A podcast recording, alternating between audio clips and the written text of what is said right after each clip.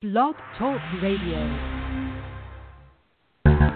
We are the heirs of that first revolution. Will a strong and united America still be a force for freedom and prosperity around the world? America has created the longest peacetime economic expansion in our history. We are the heirs of that first revolution. Good common sense and sound judgment of the American people and their essential love of justice.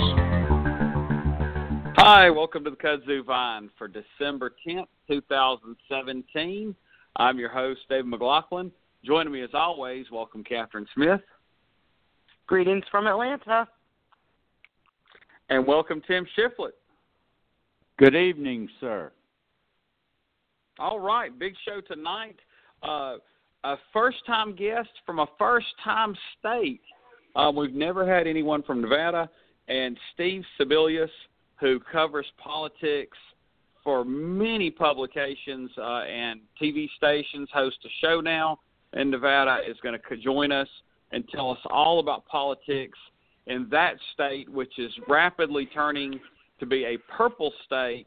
Um, particularly in presidential years, it's a little more blue, and non, it's a little more red. Um, so we'll get the lay of the land why it seems to be vacillating these days. But until then, we had a big election Tuesday, and we have nationally a much bigger election Tuesday, and there's some more stuff to discuss. But let's look backward first before we move forward. And uh, Catherine's home city, um, and her current city, Atlanta, had their mayoral election, the runoff, and it was razor thin and it actually um, there may be a recount, but um, we have Mayor Bottom or Mayor Elect Bottom. She defeated Mary Norwood by a very thin margin. Catherine, being you got to vote in that race, I'll let you have the first word. Well, it was a late night. Um, it was really interesting. I, I um, just a little personal anecdote. I got to the polls, and a good friend of mine was there uh, at the same time. She walked up to me, and we walked in together, very close friends.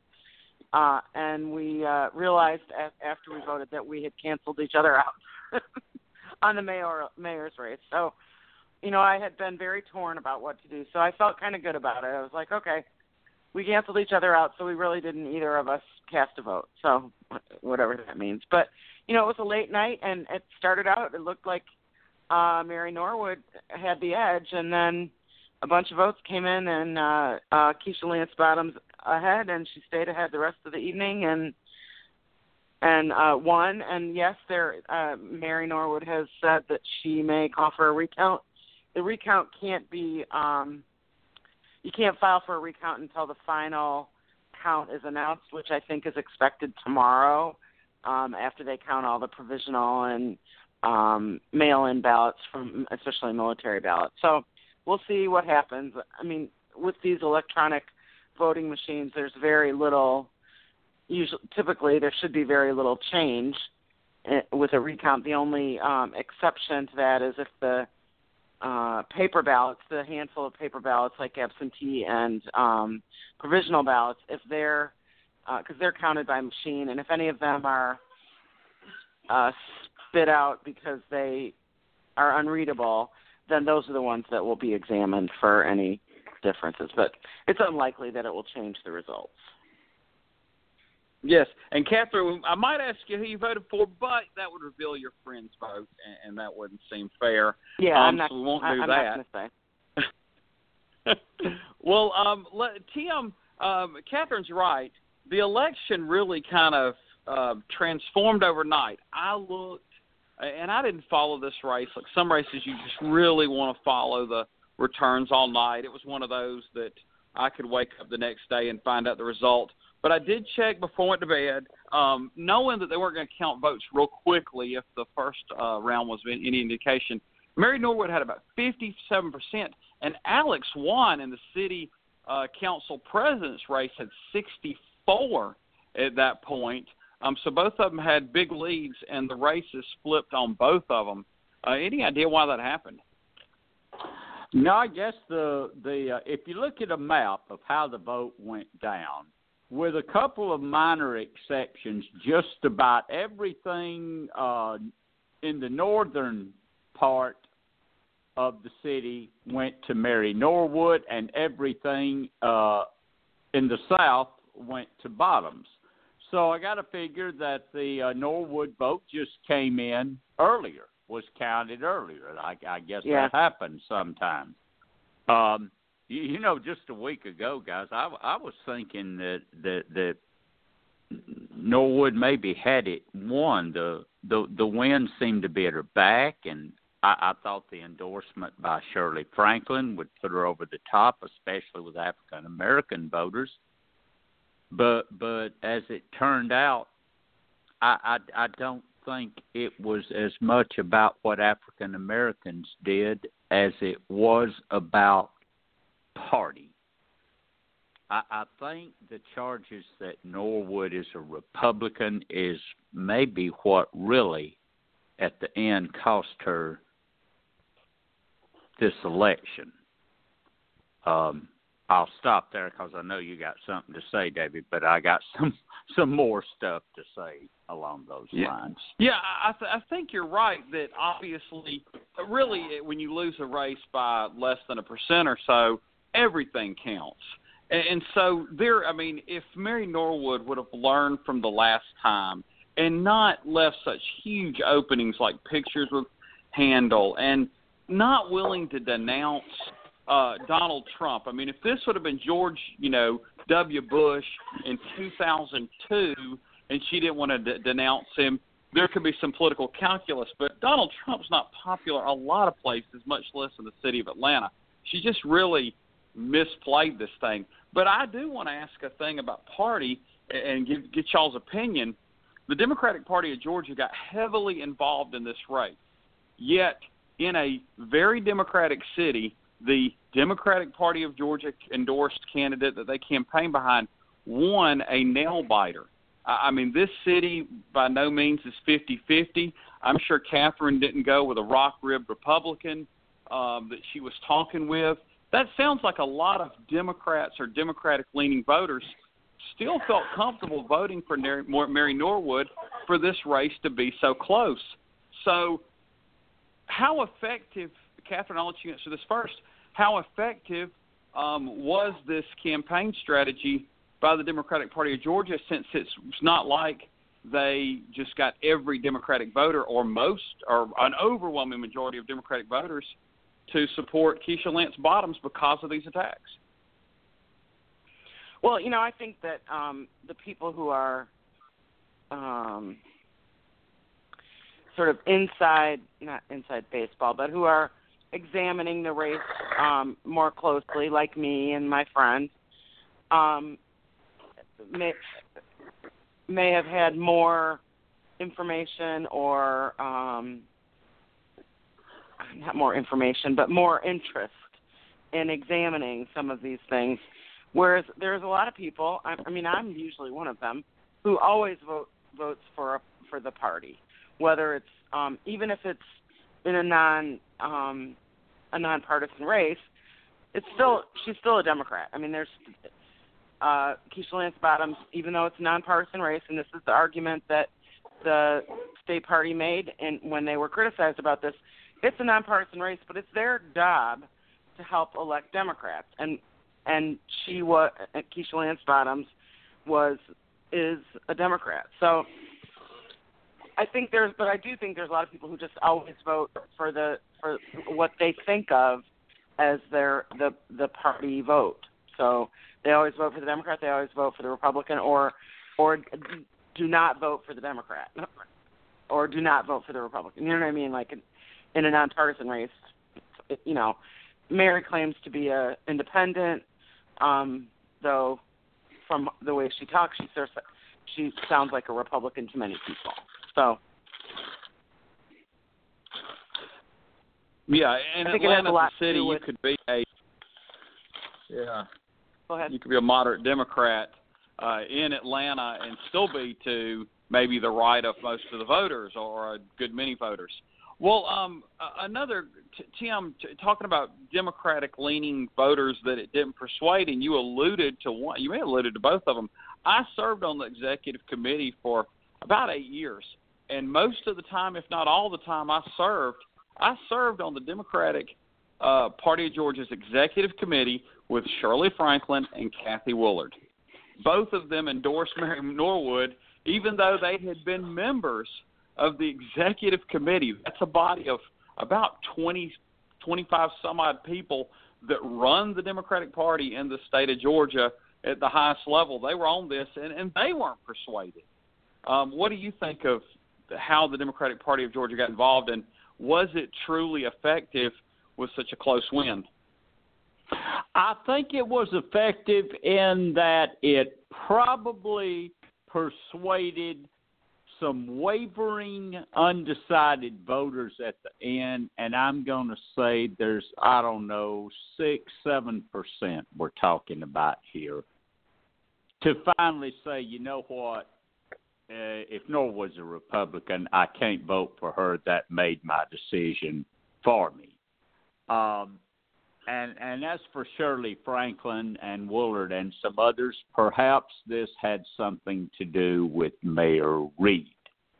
Mm-hmm. Um, I, I I would suspect that it did. And and as to where Mary Norwood might be a Republican, let let, let me let me tell you this.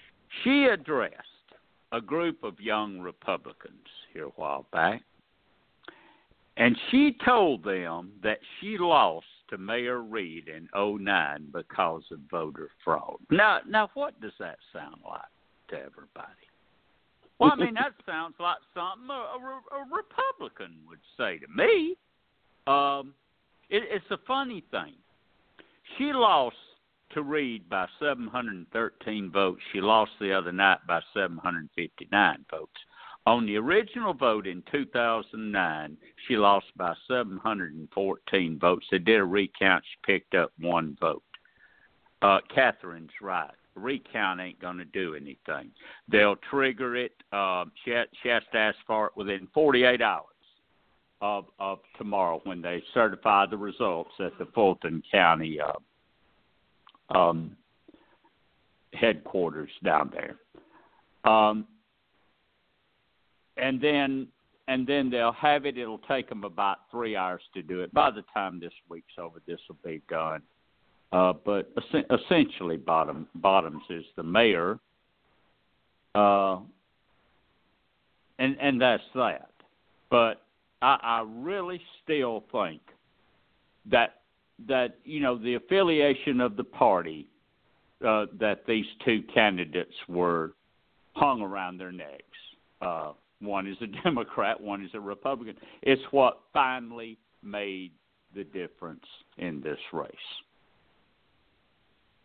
Yeah. Well, let, us move to one of the race since we're kind of in this um, Atlanta area, and that's the city council race. Now, the returns seem to mirror each other in a lot of different areas, yet Alex Wan didn't seem to, at least on the surface, have the same baggage that Mary Norwood did.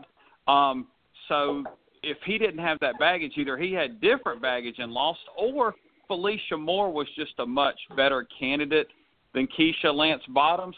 Catherine, you're down there. I guess you voted in that race too. Of course, you don't have to say how you voted if you don't want to.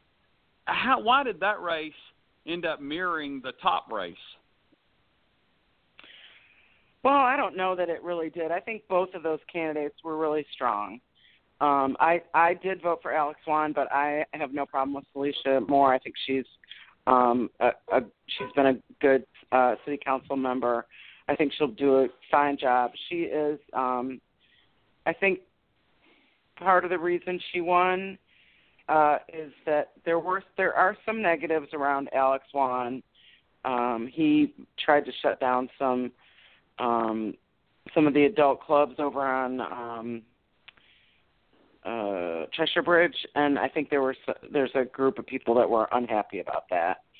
And um, I think that Felicia Moore also had better name ID. She's been on the city council for a long time, and I think she's trusted. And not not that Alex isn't. I mean, I think either of them would have would do a fine job, and um, I'm perfectly happy with Felicia as our city council president. I don't think it had much to do with the mayor's race. I think those were they were pretty separate um, as far as the voters. I think that's the thing about these um, nonpartisan elections. I think it's hard to, you know, you don't really have a slate um, like you do in some other races. So, I mean, I think we're in good stead for city council president with Felicia Moore. We would have been good with Alex Wan as well. Yes, unless you're frequenting frequenting the skin clubs on Cheshire Bridge, and, and then that sounds like a, a kind of interesting issue to, to, to get involved. Um, uh, you know, you would think the business owners, maybe some of the workers, uh, would have a vested interest, but you would think that would be a a hard constituency put together. But um, interesting, Tim. Did you know have any thoughts on this uh, city council race? Well, see, uh, un- until Catherine just talked, I thought maybe that it, it they were all connected uh, somehow because it seemed that both races were kind of breaking the same way with two candidates out way ahead early and then those two candidates losing to two other candidates in pretty much the same way later on. Uh, but but Catherine explains that those races didn't seem to have anything to do with each other. And what is that I hear knocking? that was sorry the, uh, texting to get Catherine back in. Um, oh, sorry about okay. that. That's the way the locator. That, that, sorry, Jim. That, that's that's quite all right, but um, but but Catherine did explain that those races really were not connected. I had even thought that perhaps uh, Felicia might have been campaigning uh, with Bottoms or, or something No. like that. But no, but no, no, no, no. That none of no. that none of that at all No. happened. Uh, no. Okay. so I, I don't know. I don't know how to say what to say uh, uh, about that, David. If they did some exit polling, which I don't know if they did that or not, they might could break this down better so that people would say what was on their minds concerning both of those races. Um, Yeah, and Tim, you, bring a great point about exit polling, which uh, but I, I want to find out something from Catherine. If we got time, we may get into that before our guest comes on. Uh, Catherine, you said no that they didn't campaign together. I got the sense there's some details that I'm missing, and possibly Tim. Um, is there a reason they wouldn't have campaigned together? Yeah, well, Felicia Moore uh, is not uh, a a part of the Kasim Reed coalition. oh, okay. So to speak. Okay, got it. Um, but before we get off this, I just have to say one thing that um, I'm so excited about the win for Nikema Williams on Tuesday. Yes, sir. It was very tight, a very unexpectedly tight um, all evening, but she did prevail, and um, all her the people who have known her forever are so excited and so happy that she'll be representing District 39 in the state senate. It's very exciting. I think that we have a really good representative in Nikema, and she um, is she is also very excited to be um, taking this on this new role. Of course, she's been in Alabama since then, working on the Doug Jones campaign. So, um, but she's going to be a great state senator, and we're all very. All my all my friends and colleagues are very excited for her. Well, hopefully she'll go two for two. And, Catherine, it, as you've been telling us that through texting all the week, if I didn't sound um, excited enough, I just thought when I looked at the list of candidates, she was clear and away the best candidate. So I just didn't even think she'd have any trouble. I thought there's a chance she'd win without a runoff because she was so qualified. Maybe I need to learn more about the other candidates, but um, she just seemed like that if people knew their profiles, that she wouldn't have had any trouble. So um, Yeah, I think we all thought that. news. We were, I think Yeah, we were all great. surprised by the the um, strength of um, Linda Pritchett, but you know, ultimately, uh, Nikema prevailed, so that's great. Yes. Well, uh, friend of the pod, Nikema Williams, now State Senator Nikema Williams. And of course, we always uh, sometimes would need a legislator to come on the show at times, so it'd be good to have just another person that we can come to. But we're not talking about Georgia anymore. We're going to switch and go far out west into what I learned this week is the Pacific time zone out to Nevada and bring in our guest, Steve Sebelius. Um, Steve, welcome to the Kudzu Vine. Uh, thank you. Thanks for having me. I appreciate it. Yes. Um, w- when I hooked up with you on LinkedIn, and that's how I, uh, you and I got connected. It looks like you've worked for pretty much every political source uh, there in Las Vegas and Nevada. Uh, just tell our listeners a little bit about yourself. Sure, absolutely. Well, I uh, started out uh, working in a weekly paper in my hometown of Huntington Beach, California, and uh, I've worked in uh, Pomona, Sacramento, Las Vegas, uh, San Bernardino, and uh, most of that time uh, in Las Vegas. I've worked for uh, the Las Vegas Sun, uh, the Las Vegas Review Journal, and KLAS Channel 8, which is uh, the CBS affiliate out here. And uh, for a short time, I was editor of the uh, alt weekly uh, that uh, used to be here in town called City Life. So you're right. I've uh, found I it's hard to keep a job, I guess.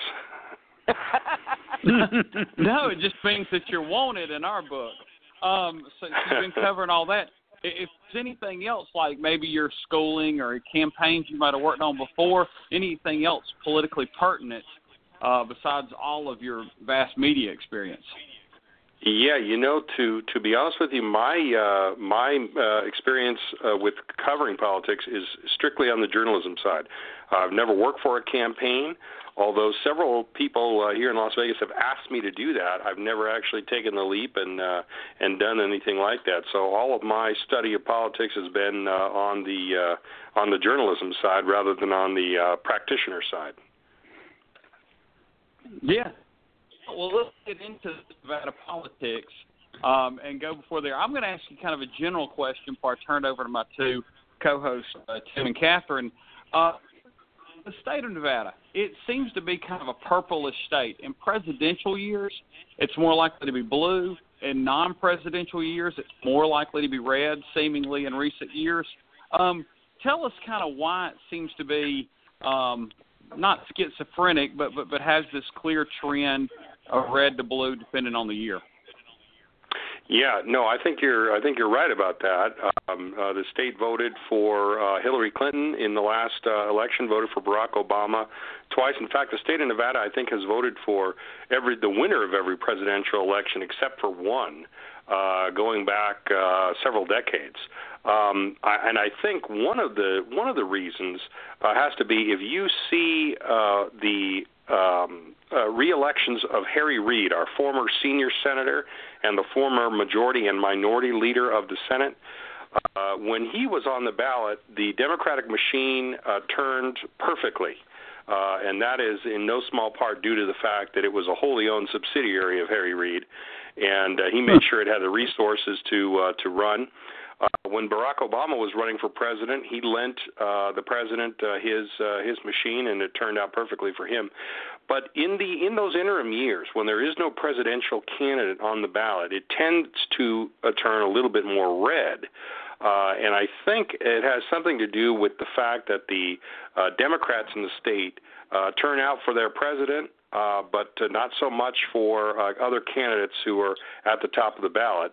And uh, the state still has an advantage of, I think, about um, uh, 60, 70,000 more Democrats and Republicans, but it's all about the turnout. Yes. Well, just one more question, a general question for our listeners. Um, I think everybody's familiar with the largest city in the state, Las Vegas, but then there's some smaller municipalities, but there's a lot of land area in Nevada, and it doesn't seem to be uh, people spread evenly throughout it. Just kind of give a geographic layout of kind of where the vote is in your state. Absolutely, yeah. The the vast majority of the population, as you said, 70 72 percent roughly, of the people live down here in Clark County, which encompasses uh, the actual city of Las Vegas, but which generally is known as Las Vegas. A lot of people don't know the Strip is actually in Clark County. It's not within the city limits of the city of Las Vegas, but it's considered to be Las Vegas nonetheless. Um, the other big city in in uh, Nevada is Reno, and that's up in Washoe County. Uh, that county is almost evenly divided between Democrats and Republicans, and it's a key county uh, for victory for any Democrat who's running in a statewide race. Uh, Harry Reid uh, figured out a way to win Reno. Uh, other candidates have been successful, have have gotten good turnout in Reno, or at least tried to keep the Republican turnout as low as possible in Reno. Now, the rest of the state, outside Reno and, and uh, Clark County, is uh, a deep, deep, deep red Republican territory. These are the rural counties, cities like Elko, Ely, uh, places like Pahrump, uh, in uh, in Nye County, uh, other other places where y- you're absolutely correct. There are there are not that many people. There's probably more cows and wild horses than there are people in those places. Uh, but uh, but they are very very red. I mean, I'm talking about presidential candidates on the Republican side have won 80% of the vote in those counties. And so those counties are almost exclusively off limits to Democrats. They campaign there, but really only to make beauty passes. There's really no hope of really turning up big Democratic turnout in those areas. The key to Nevada is Clark County big and Washoe County as much as you can get. All right. Well, we know you have a lot of races in 2018. I've kind of set this thing up for Tim and Catherine to ask about those.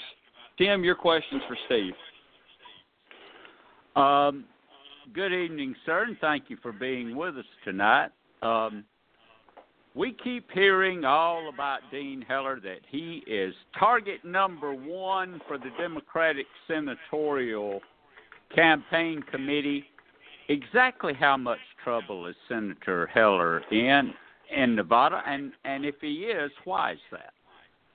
Uh, he is in a bit of trouble, and uh, and I will tell you why. Uh, partly it has to do with the fact that in in 2012, uh, when he was first elected, uh, he was elected by the smallest margin of any person running for U.S. Senate in that entire year. So he entered mm-hmm. this race. He was an appointed incumbent before that. So he enters his six-year term considered to be very vulnerable. Uh, second, Dean Heller himself has has handed the Democrats issue after issue.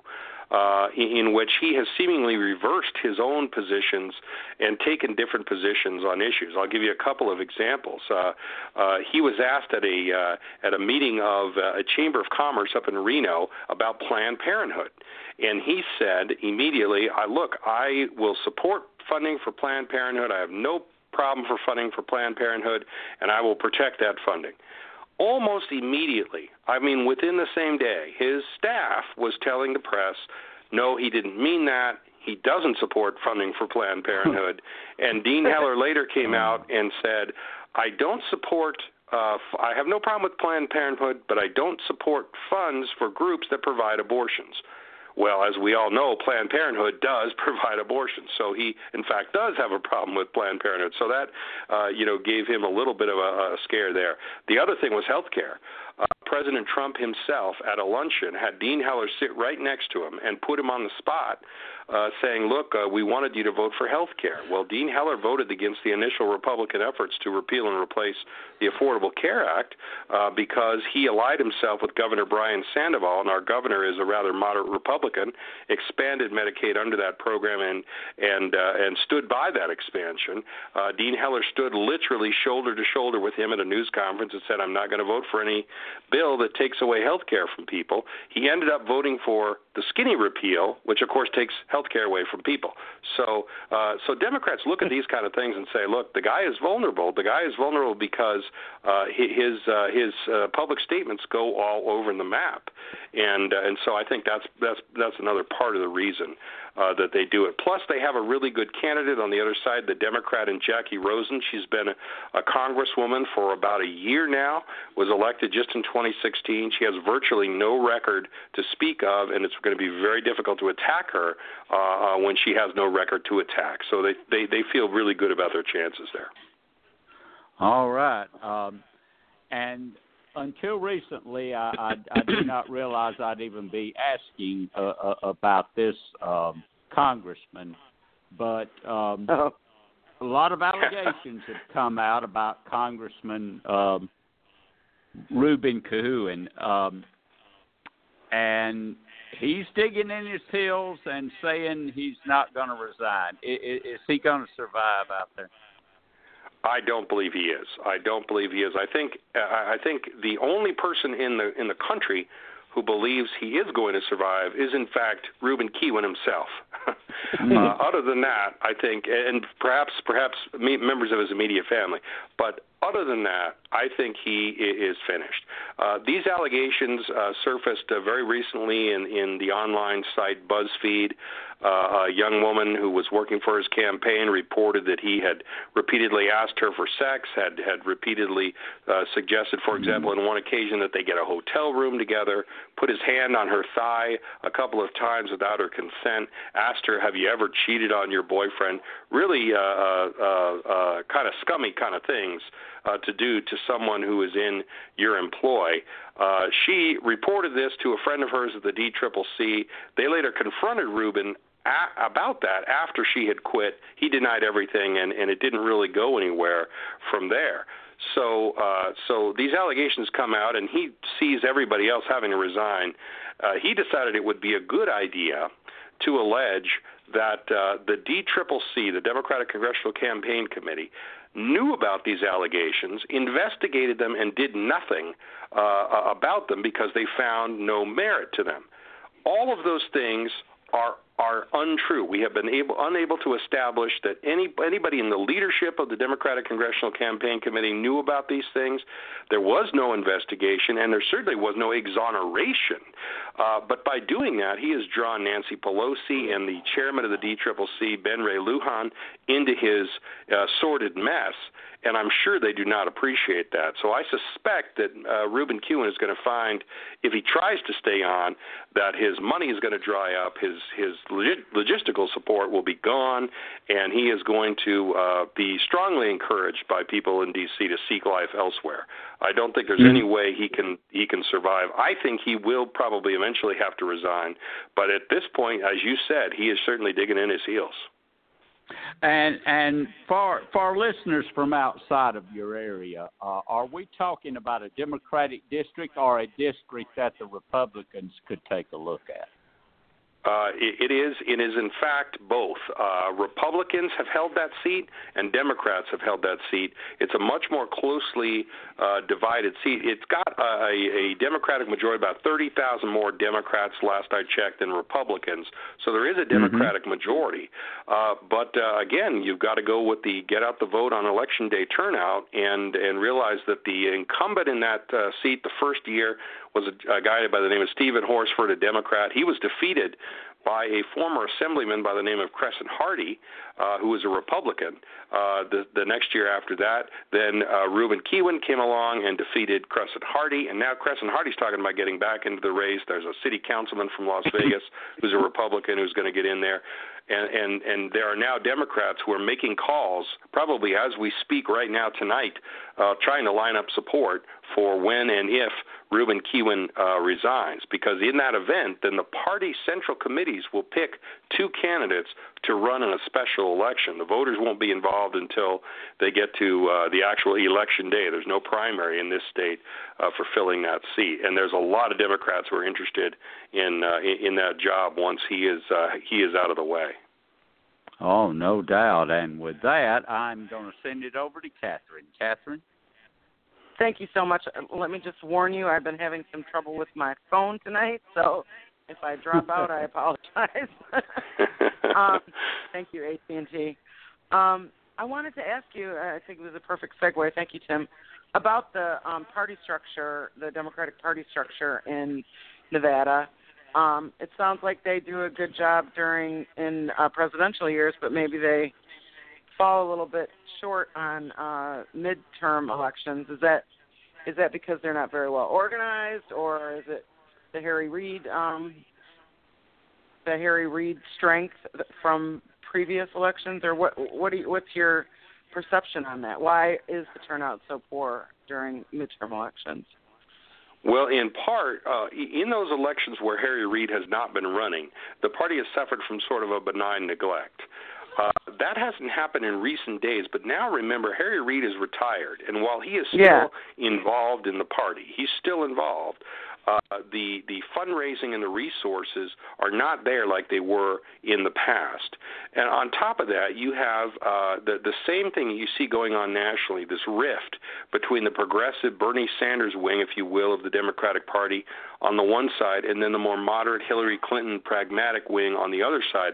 That is very pronounced here in Nevada. There were there was a raucous county, uh, uh, I'm sorry, state party convention in 2016 where there was yelling and booing and all sorts of things, craziness that even defies normal standards of craziness in a political party uh, was was to be had at that meeting, and it was the division was along those lines, the progressives versus the moderates. That rift has still not healed, and so the Democrats are going to have to find a way to fix that by the uh, the 2018 cycle. And this thing with Ruben Kihuen uh, doesn't doesn't help at all because there are people who are saying he should stay. There's other people saying he should leave, and uh, and so that is just uh, adding uh, to that problem. Yeah, I, I mean, I think we ha- we see that problem across the country. Unfortunately, we see it here in yeah. Georgia sometimes as well. Um, and what what do you think the um? I'm sorry, I just lost my uh, train of thought. What What do you think the um, for 2018 as we move in? Do you think we're going to see because of you know all the attention on politics more in the last year? Do you think we might see a little more interest in these in these midterm elections because of this the Trump effect and you know all these resignations and all this like discussion? Do you think that increases interest, or is everybody just suffering from malaise from it all? Uh, you know, I, I, I think there could be a, a slight chance of malaise, but I would say if I had to predict right now as we sit here in December of 2017, I would think that the Trump effect would actually drive up interest, drive up turnout. Uh, because now Democrats, you know, they've always been told, well, if we lose these elections, X, Y, and Z will happen prophecies of doom and gloom that haven't really come true until now. Now, Democrats have a daily reminder uh, if they follow the president's Twitter feed of what happens if they don't turn out. and so I think that's going to do it. And plus, in, in, in, in specific to the state of Nevada, you have two really good races. First, you have the Jackie Rosen versus Dean Heller race that we talked about before. And I'm just assuming, by the way, it's going to be Dean Heller because he is facing a Republican primary challenge from a guy named Danny Tarkanian, who has run many times before and lost general elections, but he's won three Republican primaries. He may win a so it may be Jackie Rosen versus Danny Tarkanian in the general election there. And then at the top of our ticket, we have uh, the governor's race, which is going. It's an open seat. Brian Sandoval is leaving office after eight years, and it's going to pit uh, uh, either Adam Laxalt or Dan Schwartz, probably Laxalt, versus uh, uh, two Democrats who are on the Clark County Commission down here in Las Vegas, Steve Sisolak and Chris Giunchigliani. Uh, Chris Giunchigliani represents the liberal Bernie Sanders wings. Uh, uh, Sisolak represents the uh, moderate wing, so they're going to have to fight that out in the primary. But that race is going to get a lot of attention. There'll be a lot of outside money on it, and so I think there's going to be a lot of interest in coming to the polls, even though it's a, a midterm election. The president's not on the ballot, but he is always looming large behind the ballot, and I think that's going to drive up turnout. Well, I hope that's true because sounds like good turnout is good for Democrats in Nevada.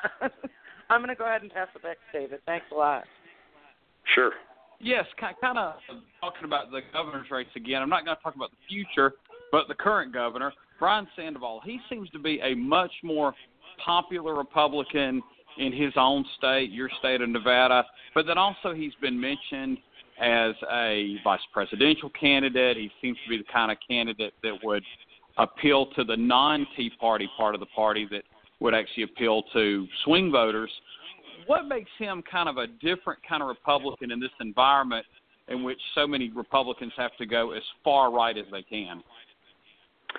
Yeah, and you know, when he initially ran for office back in 2010, he was running against a guy by the name of Jim Gibbons, uh, who was uh, from Tea Party Central Casting. He was anti-tax, uh, very conservative Air Force veteran, and uh, and uh, he had a lot of problems. But uh, uh, Brian Sandoval, when he ran against uh, Jim Gibbons, he was talking about no new taxes, et cetera, et cetera.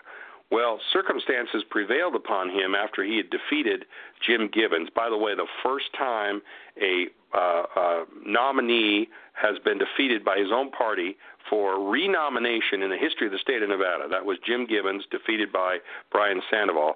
Uh, Brian Sandoval then immediately turned around and did raise taxes because circumstances, including a, a, a court ruling and the recession, had just decimated the state budget. Uh, and I think he learned in, in, in that time and his subsequent time in office uh, that uh, uh, ideology has to give way uh, during when you're governing to what's the best thing to do for the, the people of the state. He told me in an interview not that long ago, uh, published in a local magazine here, that uh, that governing is different from campaigning, and uh, and I think he learned that lesson. Whereas so many other uh, Republicans today uh, uh, go in and campaign as they governed under the uh, rubric of well, I've got to keep my campaign promises, uh, regardless of how that works out. Brian Sandoval was not that kind of a person. Very pragmatic. He'd been a former federal judge uh, and, uh, and a lawyer, so so he was able to analyze that information like a judge and come up with a ruling that maybe didn't satisfy the partisans. And he's not popular among some of the very partisans, but he's hugely popular with the general public, Democrats, Independents, and, and I think moderate Republicans alike here in Nevada. About 60% approval ratings last I've checked.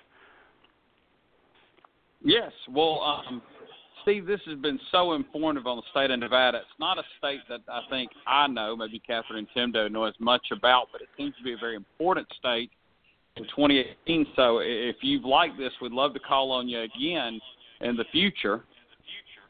Oh, absolutely. Um, I'd love to do it. Yes, but before we go, I know that you're you've got a Twitter feed that's active. Uh, you've written for so many publications. You have your own show. Uh, tell our listeners if they're outside of your state how they might uh, get more information and read uh, more of your work. Yeah, if they uh, if they want to, they can follow me on Twitter. Uh, that's at Steve Sebelius, and it is spelled that last name is spelled S E B E L I U S. Uh, they can also go uh, to our website. It's LasVegasNow.com, and uh, there's a tab called Sections. Underneath that tab, you can look for the show. It's called Politics Now. We post uh, full uh, episodes of the show plus outtakes of our interviews there, so you can get a lot of information uh, that way. And uh, and uh, so those those are probably the two best ways to uh, to follow what I'm doing here and uh, and learn what's uh, what's happening. But you're absolutely right. It is an incredible uh, state to cover the news, and it's an incredible state to cover political news. And this state always seems to have a way, not just because it's an early caucus state or everything else, of uh, of uh, making its mark on national politics. So we're definitely uh, going to be uh, at the center of the action uh, come uh, 2018. Yes, sir. So so glad you could come on the show tonight. Thanks Absolutely. Lot, Thanks for having me. Thank you, sir. Yes. All right, again, Steve Sebelius of so many uh, politics now. There is has a Twitter feed written for so many of the publications uh, in the state. Uh, but but you know we can't uh, you know overemphasize that that the state of Nevada is going to be huge in 2018, if only for that Senate seat. But then there's at least uh, maybe two more open congressional seats, um, and then governor's race. So a lot going on there. Well, let's kind of transfer back east to a state that we used to rank as a very um, not as exciting state to follow because it was so deep red and so partisan. That being the Yellowhammer state of Alabama. They're going to have maybe the most watched special election since the David Duke, Eddie Edwards, or Edwin Edwards special election back, you know, close to 30 years ago now. Um, Tim, what's your thoughts on the latest in the um, Roy Moore v. Doug Jones race? Well, let's just start with the latest polls. Uh, Real Clear Politics average of polls has Moore at 49.1, Jones at 45.3. Um, five of the last six opinion polls have shown Moore with a lead. Um, and, and then getting into the race itself, I mean, African Americans make up 27% of the vote. They have to vote heavily, obviously, or Jones loses. Right now, that seems to be an iffy proposition. Um, and they're going to have to vote heavily. In in 2012, the last year they did exit polling in Alabama because they didn't do any last year. Uh, President Obama got 15% of the white vote.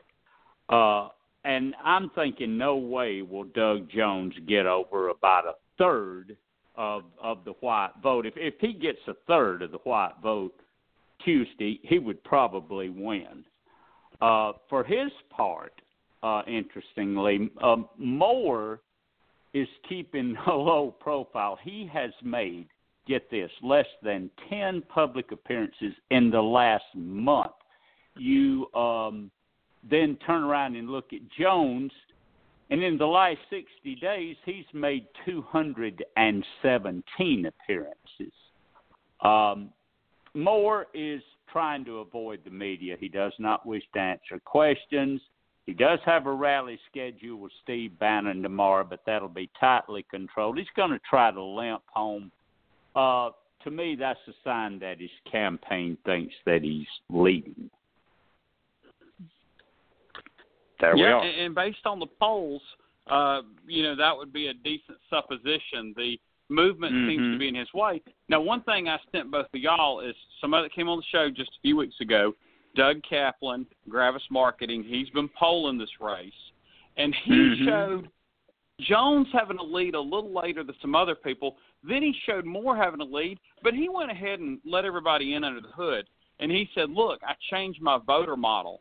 I saw Republican turnout being higher, Democratic turnout being lower than I projected in the last poll." And so, Catherine, to me, that seems a whole lot of this thing is polls are informative for trends, but everything is in how you construct the voter model. What did you think of what uh, Doug sent out and I sent y'all? Well, I think it's really interesting. You know, we've we've all been um, fooled by polls a lot in the last you know 18 months, I guess. So I think um, we have to look at every single one, and then it's really um, generous for pollsters to let us in under the hood and see, you know, how they um, interpreted some of these results. So, uh, you know, I'm uh, I have my fingers crossed that um, the better angels in Alabama will uh, prevail on Tuesday, and um, we won't. We'll see, uh, you know, Doug Jones elected and uh, Roy Moore shunned as he should be, but uh, my crossed fingers don't get voters out and don't uh haven't made much of a difference in the last few elections so I did have my fingers crossed on Tuesday and I was I was fortunate. So I don't know, I think um, you know, again, it's gonna be a late night on Tuesday, I'm sure. Yes. Well, well, um, now since these polls have really been completely put in the field, we've had seemingly three pieces of information, in some ways two. Um, one, because um, two are tied so closely together. One, you know, Roy Moore uh, said that there was a time when race relations were better. Yes, we had slavery, oh but race relations were better. That might just do a little to turn turn out African Americans, one would think. Um, secondly, um, it was uncovered that Roy Moore kind of double down and on that back a few years ago. Said really the Constitution would be better if we only had the first ten amendments.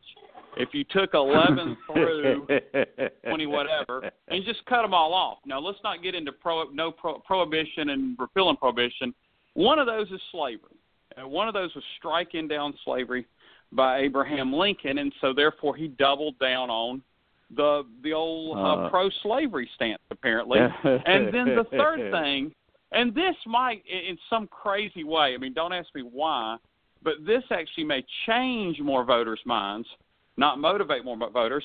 But senior senator and longtime senator in Alabama, Richard Shelby, went on one of the morning programs, this one, one of the political morning shows, forgot which one, and said he did not vote.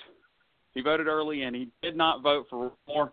Wrote in a different Republican. He says he'd like the seat, seat to stay in Republicans' hands, but not for Roy Moore. And people said, look, he didn't even go on those shows. He his to come on to that. Um, Tim, I've given you a whole bunch of material. I don't know where you start.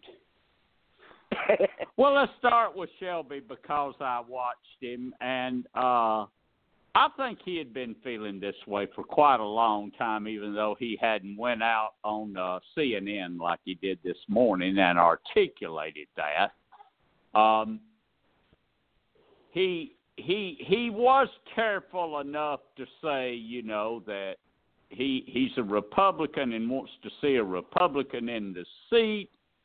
He did not vote Democratic. He wrote in someone's name who is a well-known Republican down there, and he thinks highly of him, and maybe something good will happen with a turnout vote. I, I think he's just saying things. There's no organized you know, write in for for anyone in particular that I know of, but uh, he he did make it perfectly clear that Roy Moore did not get his vote, and he didn't think it was a good idea for anyone to vote for him. So um, I don't know how many minds that'll change at this point. I think voters are pretty pretty hardened. Uh, we're talking right now, if the real clear politics averages are, are right, um, barely 5% of the voters are um,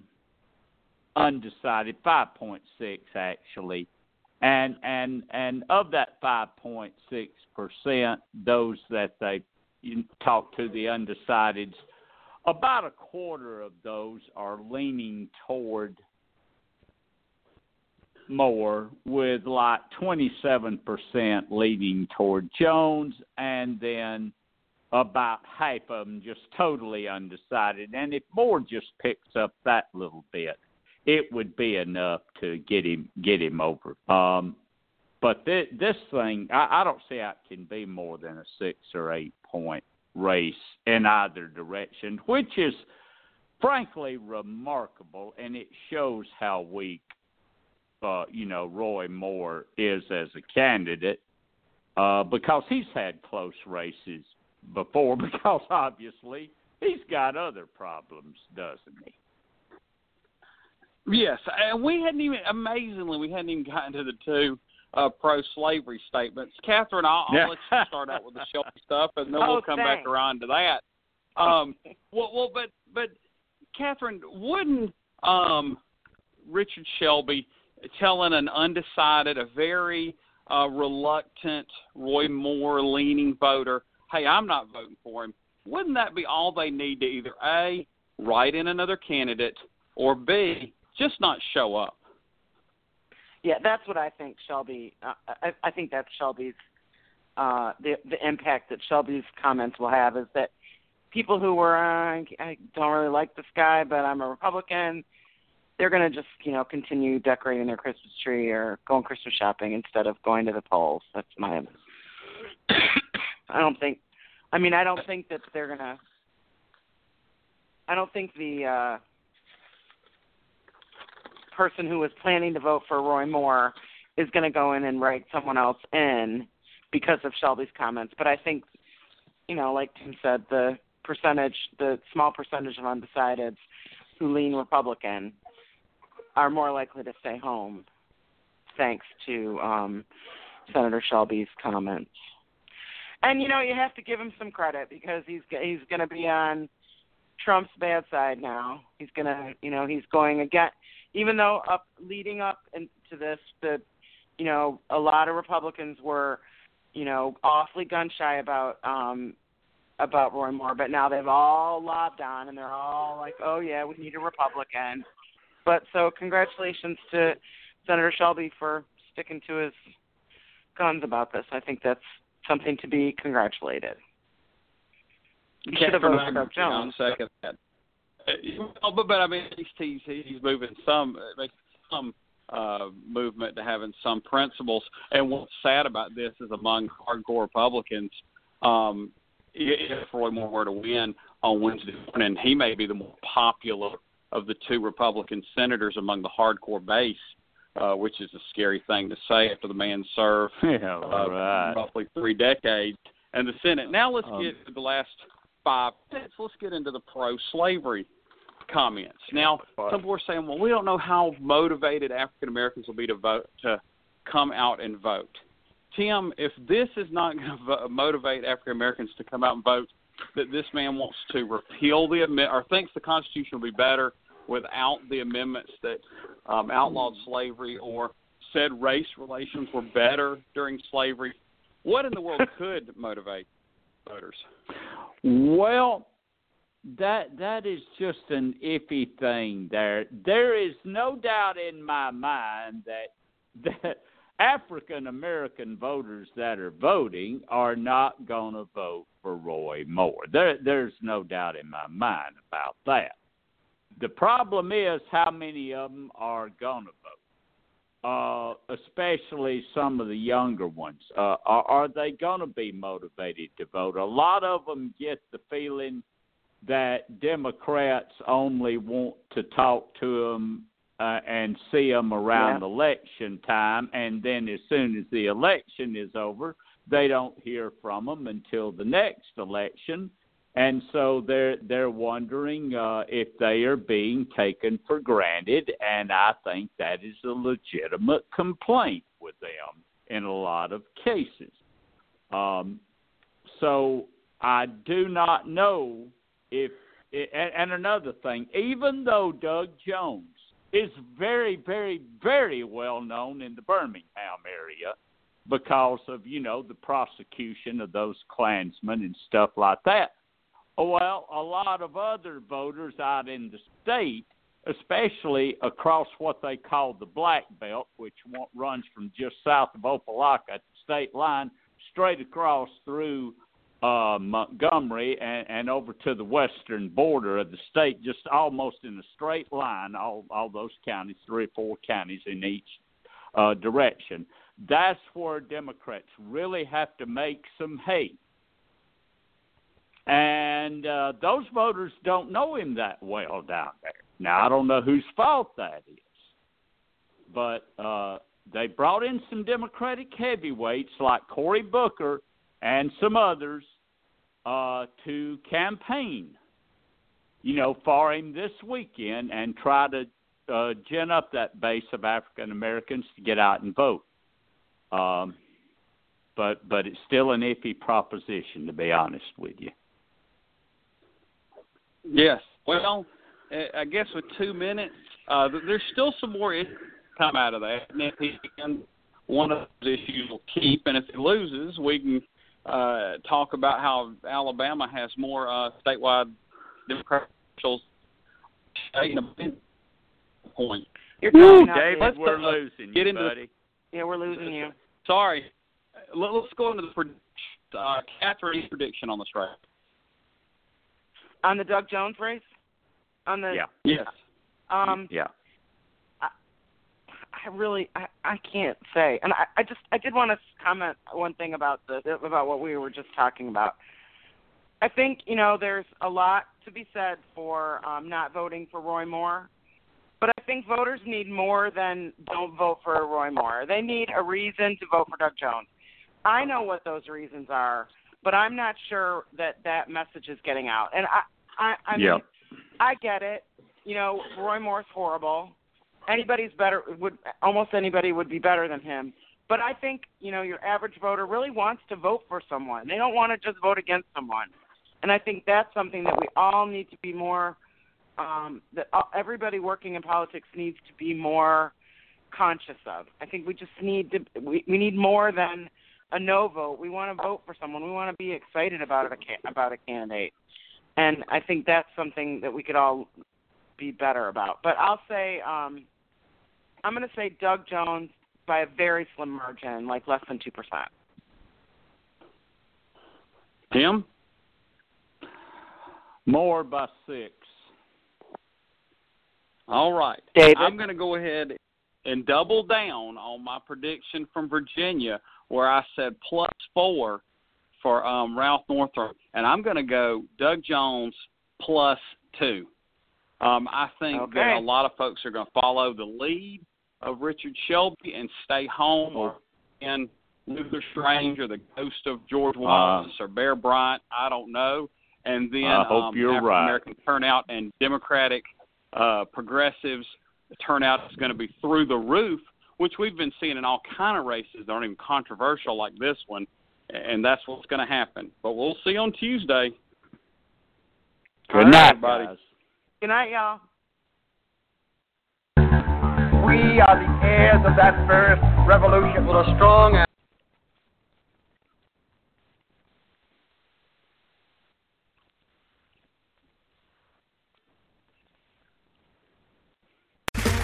Okay, round two. Name something that's not boring. A laundry? Ooh, a book club. Computer solitaire, huh? Ah, sorry, we were looking for Chumba Casino. That's right. ChumbaCasino.com has over 100 casino style games. Join today and play for free for your chance to redeem some serious prizes.